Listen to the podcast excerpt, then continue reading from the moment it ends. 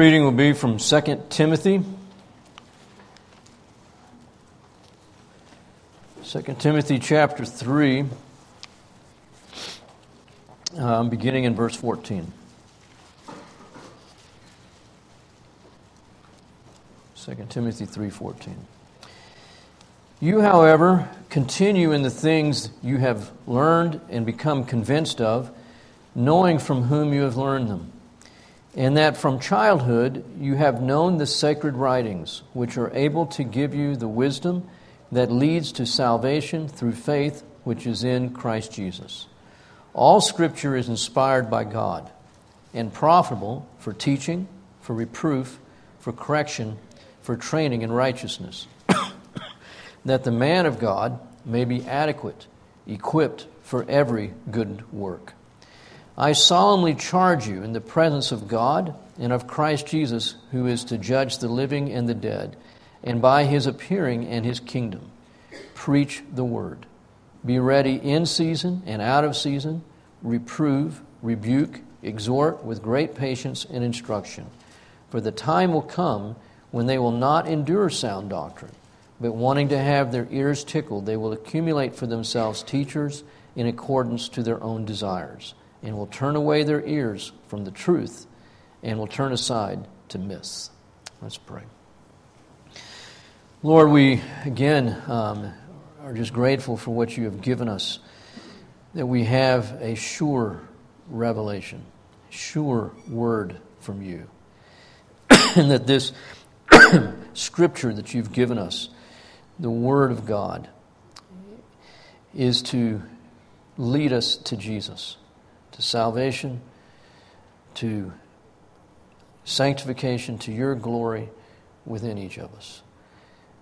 And I pray, God, again, as we look at your word together, that our hearts would be turned to you and that we would trust in Jesus through what you have written in your word.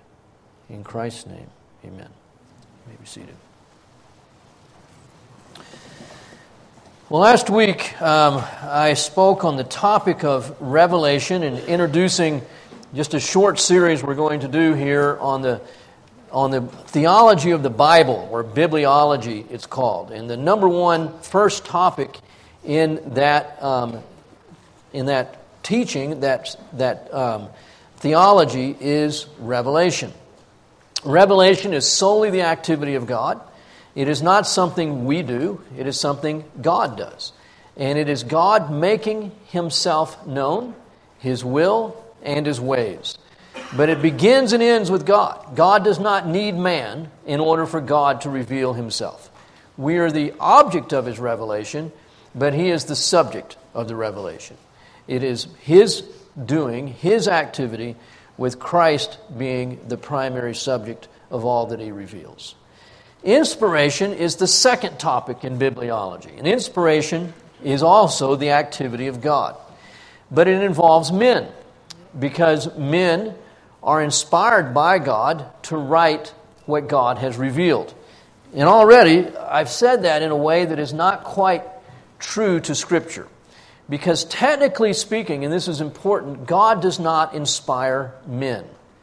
God has inspired the writing of his revelation.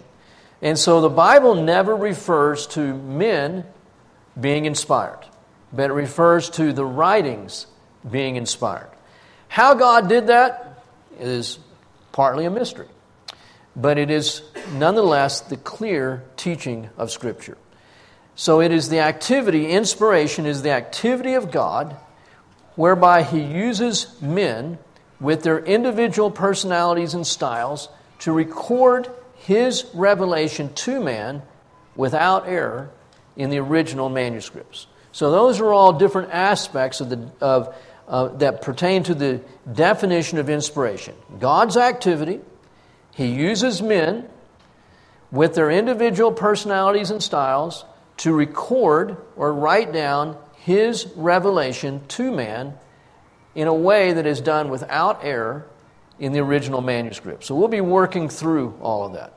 The reason this is important is because basically all doctrine, all doctrine, ultimately builds upon the doctrine of Scripture.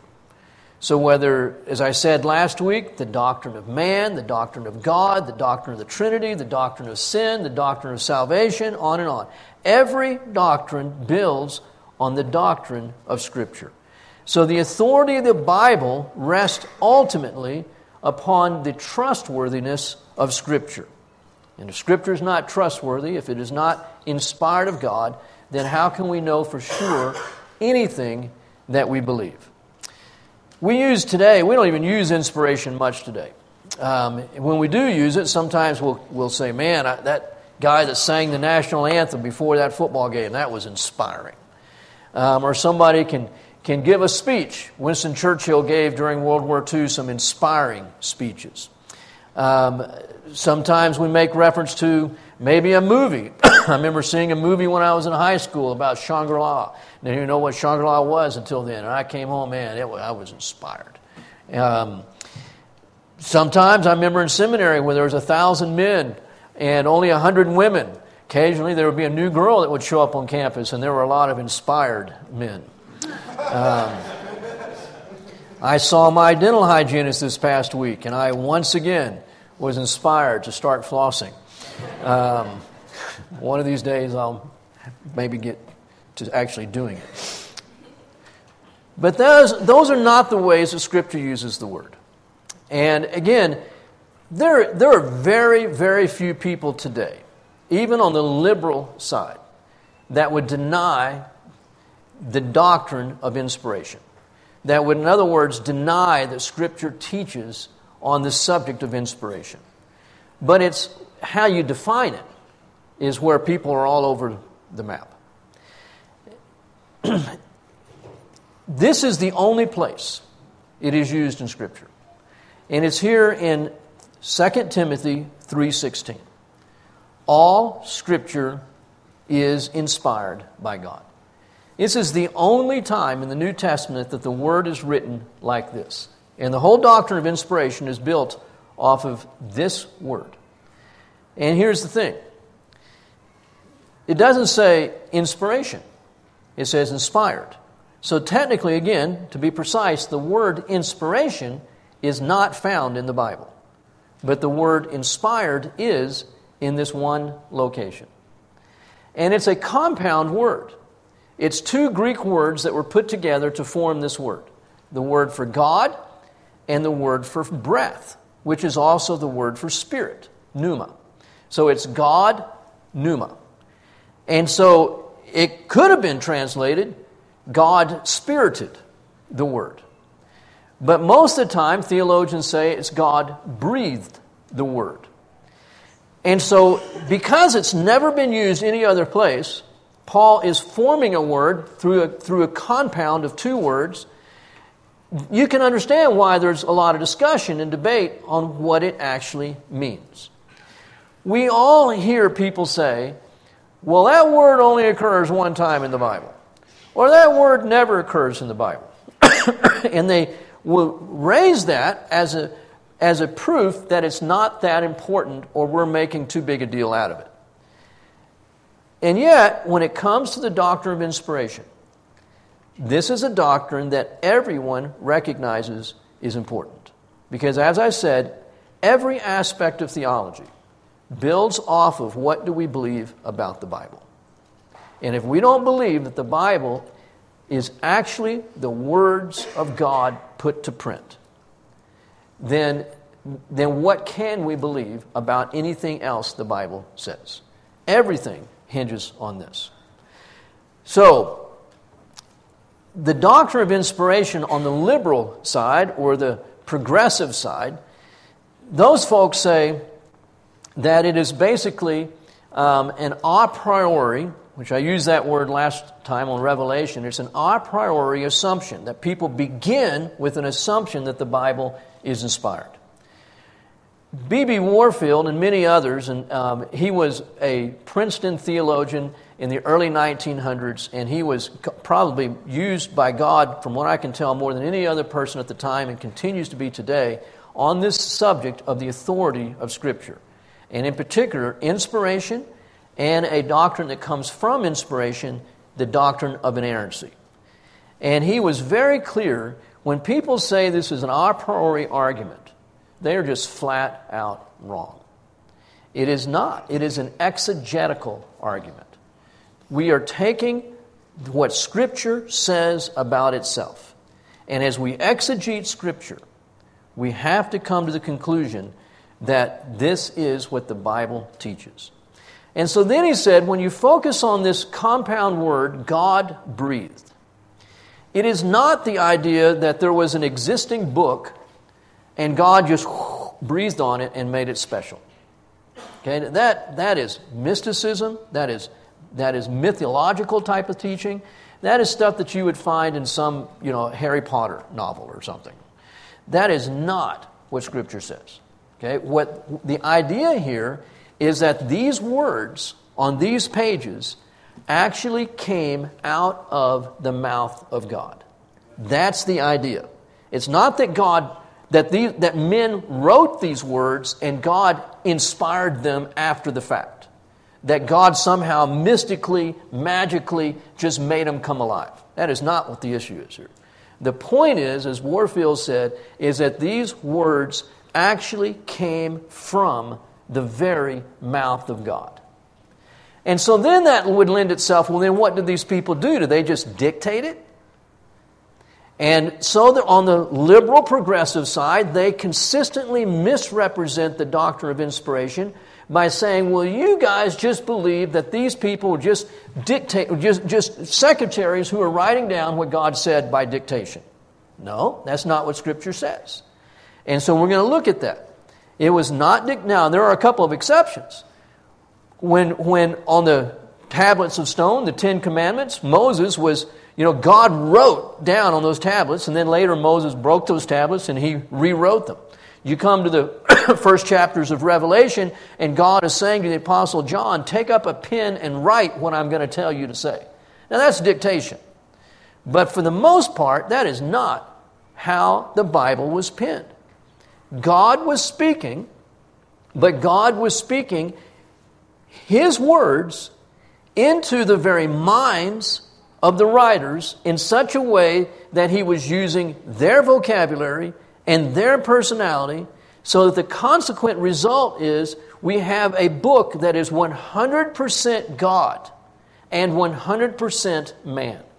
Because God, as only God can do, worked through the minds and personalities of those people who were writing so that they didn't just hear the thoughts of God, they actually heard specific words that were consistent with their own vocabularies. And they wrote those down. I say heard, not audibly, but in their spirit, because God was speaking to the spirit of men from his own spirit. That is an important, these are very, very important things because this is how Scripture is describing itself. I'll develop this more at another time, maybe. So, just with this passage here, what we see here, beginning at, at verse 15, we're talking that the Scriptures have the power to bring about salvation. So it's talking about the nature of Scripture. So Paul's writing to Timothy, and it says, The sacred writings, which are able to give you the wisdom that leads to salvation through faith, which is in Jesus Christ, Christ Jesus. So the Scriptures have the ability to lead you to salvation. And then verse 16, all Scripture is inspired, God breathed. Now, I want to just break down some of the key points here. We're going to look at a few passages, a few verses, and highlight the specific things that are being said. All Scripture. Doesn't say most of it, doesn't say the majority of it, says all. So the word the theologians use there is plenary. Inspiration is plenary. Every part of Scripture, the whole thing, is inspired. Not some of it, but all of it. And then the actual words. As we'll see in another passage the, that he speak, Paul will say in 1 Corinthians chapter 2 that God combined spiritual thoughts with spiritual words so that the men wrote the actual words of God. So every part, every word came from God Himself. That is what Scripture teaches about itself. If you look over at 2 Peter, it's another primary passage in the New Testament on the doctrine of inspiration. 2 Peter chapter 1, beginning in verse 19. And so we have the prophetic word made more sure, to which you do well to pay attention, as to a lamp shining in a dark place until the day dawns and the morning star rises in your hearts. Then, verse 20. But know this first of all, that no prophecy of Scripture is a matter of one's own interpretation. So, this is not talking about inspiration so far. Verse 20 is talking about interpretation. So, he's saying it's not up to the individual to find his own interpretation to Scripture. No prophecy in all Scripture is written by prophets. No prophecy of Scripture is a matter of one's own interpretation. Now that, that's something that ought to be preached on more.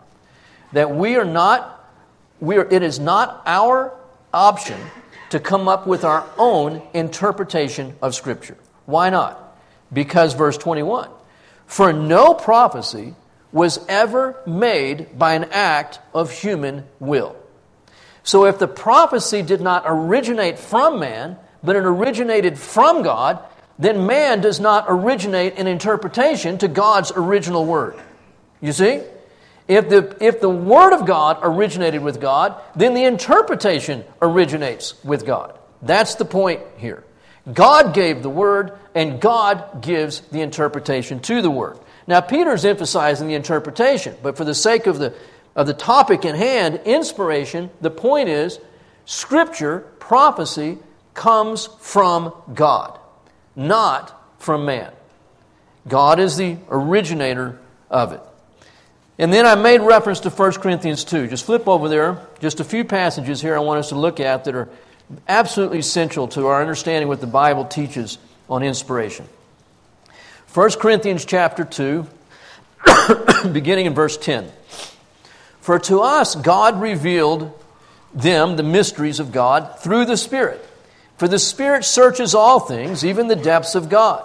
For who among men knows the thoughts of a man except the spirit of the man which is in him? Even so, the thoughts of God. No one knows except the Spirit of God. Now we have received not the Spirit of the world, but the Spirit who is from God, that we might know the things freely given to us by God, which things we also speak. Now here it comes inspiration. Not in words taught by human wisdom but in those words taught by the Spirit, combining spiritual thoughts with spiritual words. So, Paul is telling us how the Bible came about. That God's Spirit spoke to the spirit of man and communicated the thoughts of God. But he didn't stop with that. Because, see, again, on the liberal progressive side, they say, well, these men, yeah, God communicated, if, some, most don't even allow for that, but some would say God communicated his thoughts, but men wrote them down of their own accord.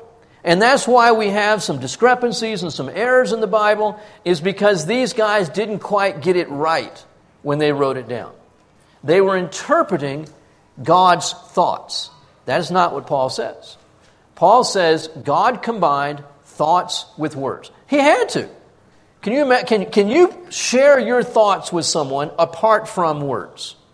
It's impossible. You have to use words to share thoughts. And God did the same. And so he communicated words to men. And they wrote those words down. Matthew chapter 5, Jesus speaks about the nature of Scripture. And it gets to the subject of inspiration, though he doesn't use the word. In Matthew 5, verse 17, he says, Do not think that I came to abolish the law or the prophets. I did not come to abolish, but to fulfill. For truly I say to you, until heaven and earth pass away, not the smallest letter or stroke, that means part of a letter, shall pass away from the law until all is accomplished. So that why would that be? How is it that not the smallest letter, which is a, as I remember in my Hebrew, a yod, not the smallest letter or part of a letter, And there's one Hebrew letter where there's, where there's this little kicker that comes up on it. It's just, a, it's just a, it would be like the dot on an I almost. And it says, not, not even that will, will pass away until it is all fulfilled. Jesus is speaking to the origin of Scripture here. God gave it. Every word, every letter, it has to be fulfilled because it came from God. It is inspired. In Matthew 24, verse 35, Jesus says at the end of that verse, Heaven and earth will pass away, but my words shall not pass away. In John 10 35, Jesus says the scriptures, at the end of that verse, cannot be broken. These are just some of the statements that Scripture makes about itself. All of it feeds into this doctrine of inspiration.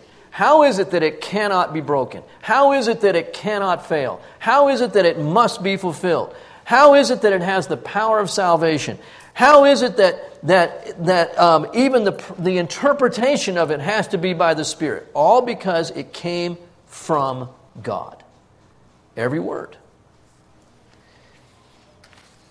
Twice in Scripture,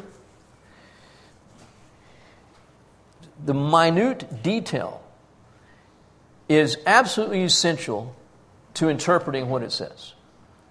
In Galatians, Paul will say, God made a promise to the seed, singular, of Abraham. And Paul makes a point, and he says, not seeds, plural, but seed, singular. And Paul builds an entire doctrine that the seed referred to is Jesus Christ off of the fact that it is singular rather than plural. Do you know that?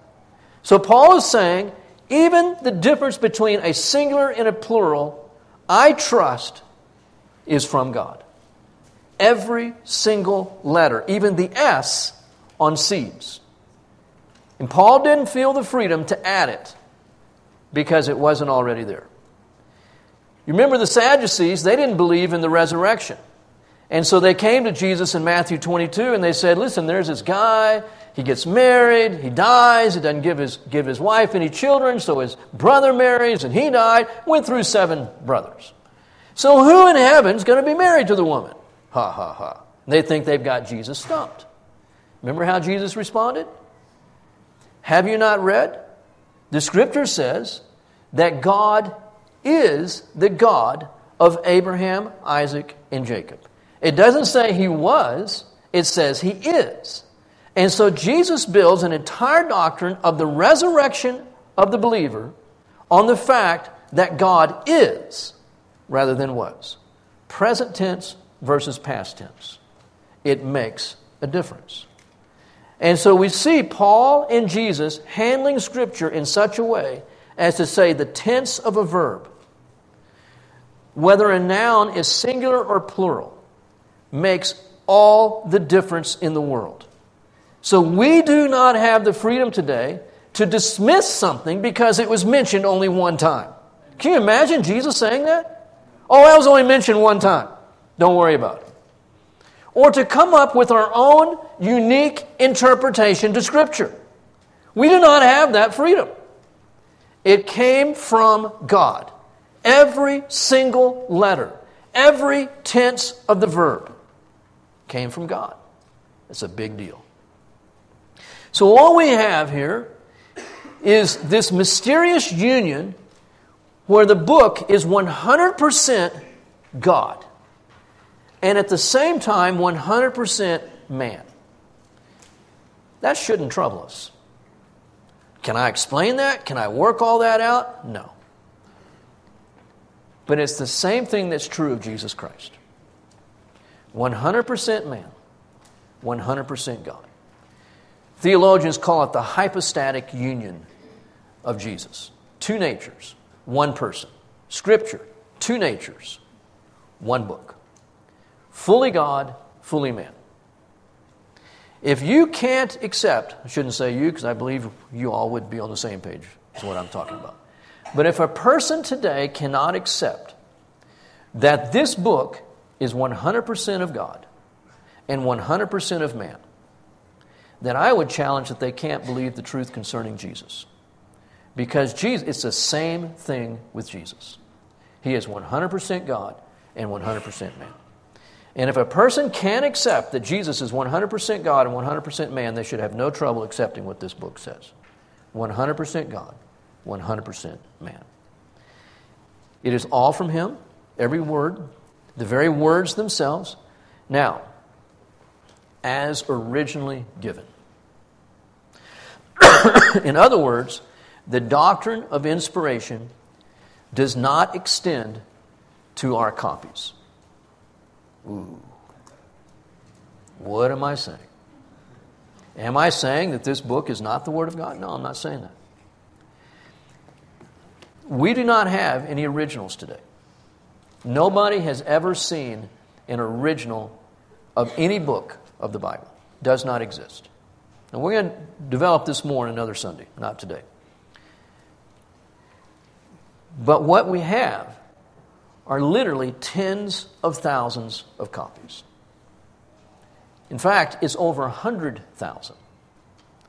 And, and there is so much evidence, and, and more being discovered all the time, that we can put together the New Testament in such a way as to be absolutely assured that what we have here is the, the original Bible. Now, there are some discrepancies. But the point is that wherever there is a discrepancy, the, when I'm teaching this at school, I've got a whiteboard behind me, and so I'll just write up a sentence and put a blank. So, you know, the little boy blank to the store. Okay, what goes in the blank? Well, one manuscript might say ran. Another manuscript might say skipped. Another one might say walked. Okay? And see, the thing is, just by sake of illustration, we have all these thousands of manuscripts, but we don't have thousands of options for what goes in the blank. In most cases, it's two options. In a few cases, it might be three or four. But the point is, we know exactly what the options are. And so there is no case where we just go, we don't know what goes there. Maybe it said flew. We don't, that doesn't happen. We know that it has to be one of two choices sometimes three, sometimes four, and that's about it. And usually it comes down to a misspelled word. Literally, most of these discrepancies deal with word spelling. And the second most common thing is word order. Did it say the Lord Jesus Christ or did it say Jesus Christ the Lord? It makes no difference whatsoever. It is clearly an error of copying. And so, because there is no doctrine whatsoever impacted by the fact that we do not have the original, even skeptics to the Bible, even skeptics acknowledge that the Bible is accurate to the original down to the thousandth part, 99.9%. And the, and the one thousandth percent where we aren't absolutely sure, we know exactly what the two or three options would be. So some say, if you want to be truthful about it, we don't have less than the New Testament, we have the original plus some errors. We don't, there's no case we just don't know what goes in the blank. No case whatsoever. So we can step back and say, and again, as time goes on and more copies are found, we can be more sure, not less sure. Because we're constantly having more information when we can check to see that what we have is true, absolutely true to the original. And so, in that sense, we can say because it is true to the original, the copies that we have are inspired. They are authoritative, they are sufficient. Scripture is sufficient, meaning you don't have to go beyond Scripture for anything. God gave us a sufficient revelation, sufficient for salvation and for the knowledge of Him. They are clear, they're efficacious. Jesus says, Man does not live by bread alone, but by every word that proceeds from the mouth of God. In Hebrews 4:12, the word of God is living and active and sharper than any two-edged sword. Efficacious, effective. Now, some false theories of inspiration or false views of inspiration, and this is what you'll many times hear. I would challenge you before you get involved in any ministry, if you move from Boerne and look for another church, look at that ministry or that church's doctrinal statement and see what it says concerning inspiration. Because again, what they believe about inspiration is going to influence everything else they believe. It is the foundational doctrine. What do they say? And you really want to look particularly for the words infallible and or inerrant. And I'm going to spend some time next week talking about those words. But these are some things you might read. The Bible contains the Word of God, or the Bible becomes the Word of God, or the Bible is an accurate record of the revelation of God. All three of those statements are wrong. The Bible does not contain the Word of God, it is the Word of God. Because, see, if it just contains it, then what else does it contain? You see? So that's, that's language to, to confuse you, language to lead you in a direction that you don't want to go. It's saying we do not believe the Bible is the Word of God. We believe it has some Word of God in it. The Bible becomes the Word of God. A lot of people actually believe this. And so it's the neo orthodoxy of Karl Barth. Barth, I believe, knew the Lord, but he had become very influenced by the German philosophy of the day. And he had become very existential. And so he said these are basically just dead words. But they become alive as you encounter Jesus Christ. So wherever you encounter Jesus, that is where you're finding the Word of God to the extreme. There are seminaries today all across the United States that teach that wherever, whatever you are reading, whatever movie you are watching, if you have a personal encounter with Jesus Christ, then that became the Word of God to you. I have a pastor friend who's become more conservative. I thank the Lord for that. That doesn't often happen. But when he first came out of seminary, Southwestern Seminary in Fort Worth, here in Texas, many years ago, they were teaching this becomes the Word of God garbage by Karl Barth. And this pastor, fresh out of seminary, was preaching on inspiration. And he said, he held up his Bible, and he said, This book is not in itself the Word of God but it becomes the Word of God as you encounter Jesus in it. He says it is no more inherently the Word of God than Shakespeare is. And then to dramatize his point, he threw his Bible across the room and up against the wall. Southwestern Seminary graduate. Amazing. Some would say it is a record of revelation. No, it is the revelation of God. Some would say some parts are more inspired than others. Really? Well, who gets to decide? And how does that work? You see, if every word came from the mouth of God, then how can some words be more from the mouth of God than others? They either came from his mouth or they didn't. So there are not some parts that are more inspired than others. Now, there are some parts that are more important to our faith. Amen? I mean, are, are the numbers of people in each of the 12 tribes of Israel going to change your life? Probably not. But does knowing that Jesus Christ came and died for your sins and rose again from the dead, is that going to change your life? Yes. But those numbers of the 12 tribes in Israel are inspired, just as inspired as the resurrection of Jesus Christ. Just as inspired. Some would say all is inspired, but it's not all true. Go figure. How does that work? Some would say inspiration pertains to the concepts, but not the words. And we've already said Scripture does not teach that, it teaches exactly the opposite.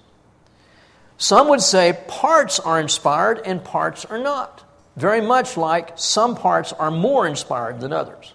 But some would just say, no, some parts are not inspired, and some parts are. And once again, who gets to decide? The biblical view is that the Bible, in its every single part, the whole thing, in every single word, came from God. No exceptions. Now, I came across this quote, and I found it powerful. Because so much, this was written in 1959, this quote. And I think it is more true today than it was in 1959. Not that I would know, because I was only two years old. Invocation of the authority of the Spirit to contradict the authority of the Scriptures threatens, in fact, to become the particular blasphemy of the present age. Let me read that again. Invocation of the authority of the Spirit. In other words, appealing to the authority of the Spirit to contradict the authority of the Scriptures threatens, in fact, to become the particular blasphemy of the present age. That is so, so true. I've never put it in that strong a language, but as I mentioned last week, when people talk about revelation, and I've had this experience, I've had this word from God, appealing to the authority of the Spirit in such a way that the authority of Scripture is contradicted is, in fact, blasphemy because the Spirit gave the Word. And so we are actually saying something about God when we minimize the significance of the Word. We are in much greater danger of minimizing the significance of the Word than we are of exaggerating it. It is difficult to exaggerate the importance of God's Word. Spend some time meditating on Psalm 119, all 176 verses. And you will come away saying, How in the world could I possibly exaggerate the importance of Scripture? Many of us, one of the first Psalms that we memorized was Psalm 1. Remember that Psalm? Blessed are the one, blessed is the man who does not walk in the counsel of the wicked, nor stand in the path of sinners, nor sit in the seat of scoffers, but his delight is in the law of the Lord. And in his law he meditates day and night. And he will be like a tree firmly planted by streams of water. This speaks to the very nature and character of Scripture and what it is able to accomplish in our lives. And to appeal to the authority of the Spirit, to contradict the authority of Scripture, is the present form of blasphemy. So true.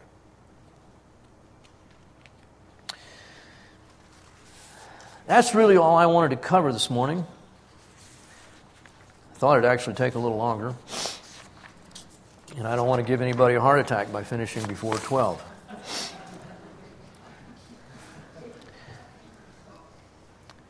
But I hope you're seeing the simplicity of these things. It is not complicated. It is profound.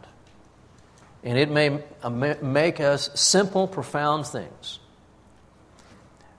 make the believer appear foolish in a world that wants to be wise. And the world's wisdom says you're a fool for believing that every word came from God.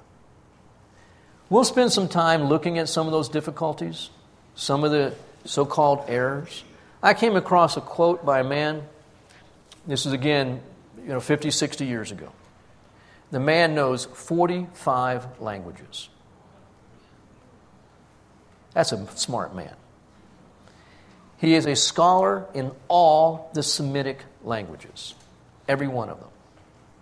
And this man wrote and said, I have become convinced that there is no man who has the intelligence to say that there is an error in the Bible. That comes from a very intelligent man. Speaks 45 languages, knows all the ancient Semitic languages, and says, I don't know a man smart enough to pass judgment on this book and say that this is not the Word of God, that there is an error in this book.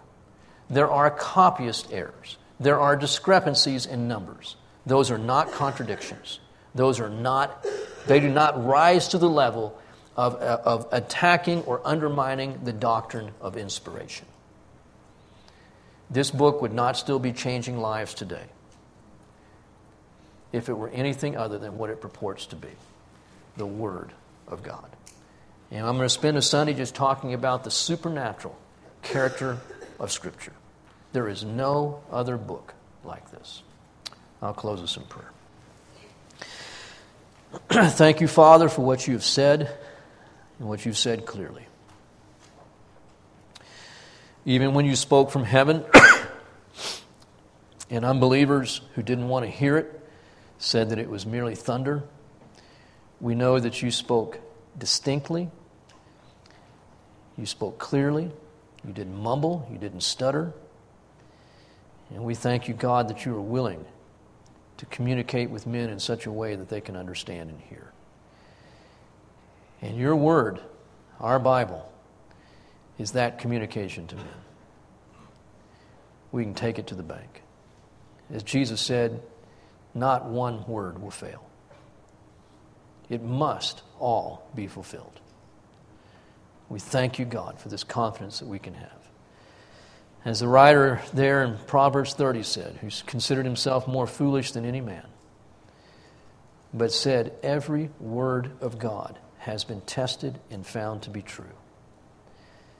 So we can be fools, God, but be the wisest people on this earth because we accept the truth of what your word says.